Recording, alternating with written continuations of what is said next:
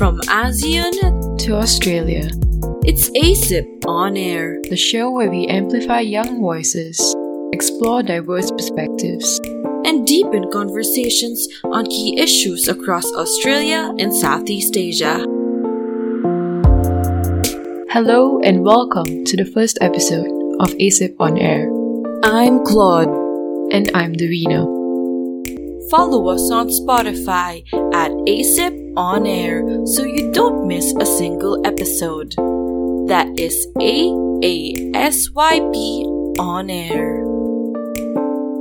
In this episode, we break the ice as you get to learn about our organization, who we are, and conversations we will have on our special edition featuring the AASYP Review 2020 authors. Daweena, what was your first touch point with AASYP? So I first came across AASYP on LinkedIn actually.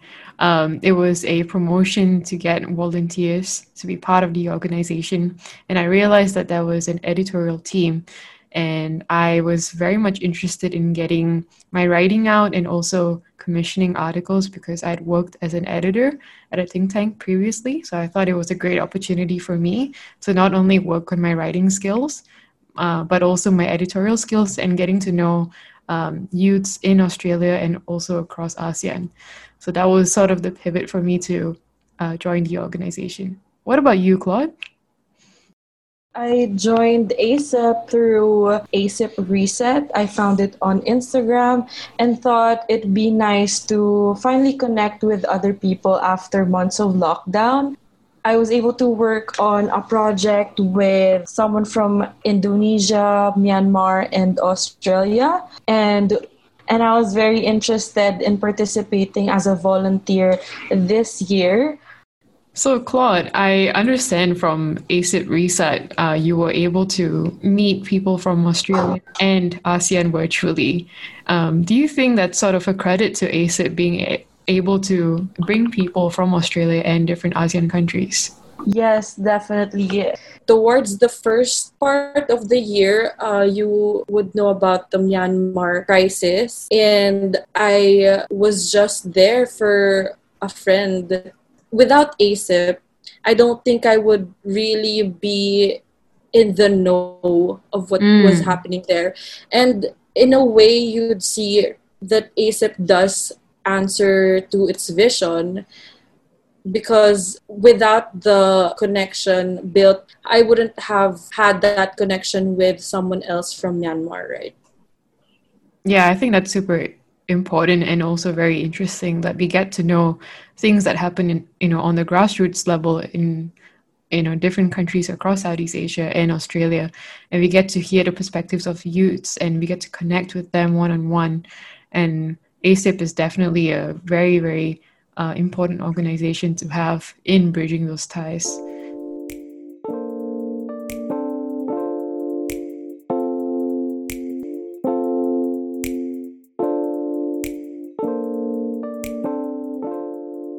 So, Claude, I actually want to know more about you. Like, where did you study? Are you working at the moment? Tell me more about you. Sure. I graduated from the De La Salle College of St. Benilde with a bachelor's degree in consular and diplomatic affairs. I've always been interested in international relations. Currently, I work on project innovation and implementation at a local government in rural Philippines. Because I had to do two ASEAN 50 events, and that was uh, the carnival, the entrepreneurs carnival, and the slingshot event. I'm not sure how popular that is in Australia, but it's basically startups and bringing in investors to Southeast Asia. So is this yeah. from like all around the world, or is it like a Southeast Asian focus? The startups in that slingshot event were Southeast Asians, mm-hmm. but the investors are from different parts of the world. Interestingly enough, though Berlin was there, mm-hmm. none of the not there was no one from Australia. Like right. and uh, American, Chinese as investors, and I didn't find any from Australia so having found AASYP, Reset, really got me into the organization. And yeah, here we are. Daweena, could you tell us a little bit more about yourself? Yes. So I'm originally from Malaysia, but I wanted to do my degree and master's in Australia. So I got into the Australian National University and I did my bachelor's where I majored in political science and I minored in human rights and Spanish. And then I did my master's in international affairs. I was always interested in grievances that were happening in Southeast Asia. And during my bachelor's degree, I always tried to do assignments that were related to what was going on in Southeast Asia.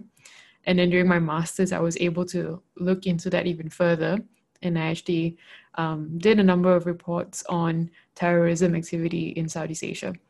Um, so I've always had, you know, an interest in uh, sort of the political, you know, grievances and things like that in the region. And when I came across AASYP, I thought it would be the perfect opportunity to connect with people from the region, but also get insight on uh, people who are very much experts on what is going on in their own countries because they're the ones who would probably know better than anyone else.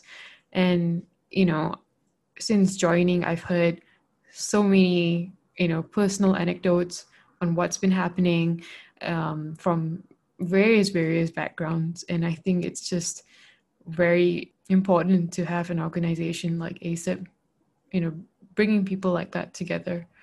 So that's why I joined. Yeah. And what do you do at work?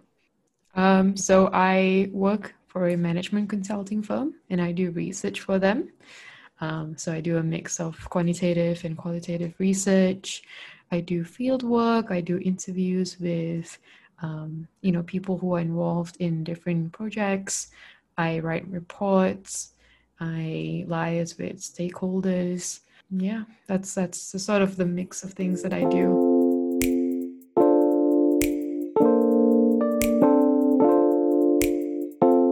Nice. And what made you choose podcasting? So when I was the sub editor last year, I was part of the publications team, and it was already very diverse within our team itself we had people, you know, all across uh, Southeast Asia and also in Australia. And I was fortunate enough to meet um, some people from the publications team in person as well. So that was really nice. Um, but more importantly, um, the Horizons blog, which is available at the um, AASYP uh, website, that really showcased different perspectives all across the region and really gave a voice to people who don't necessarily have the opportunity to you know get their work out there through other platforms. So i think that was definitely um, sort of a high point uh, being part of the publications team and when i was reaching the end of being part of that team at the end of last year i came up with the idea to uh, develop a podcast for the organization. I noticed that uh, a lot of volunteer groups and even you know startup companies and things like that they tend to have podcasts sort of explaining their purpose and you know getting to know other people sort of in the similar sphere. So i thought it would be very important to have something like a podcast for AASYP. um, and that has been months in the planning and i'm so happy that we've actually been able to launch it officially now and get you claude involved in it as well um, because you know we've been in the midst of interviewing authors from the AASYP review uh, 2020, which is available online as well. Um, and we've heard such interesting perspectives already. Um, and I think you know we're just starting off, and there's way way more to come. So definitely stay tuned because we're only getting started.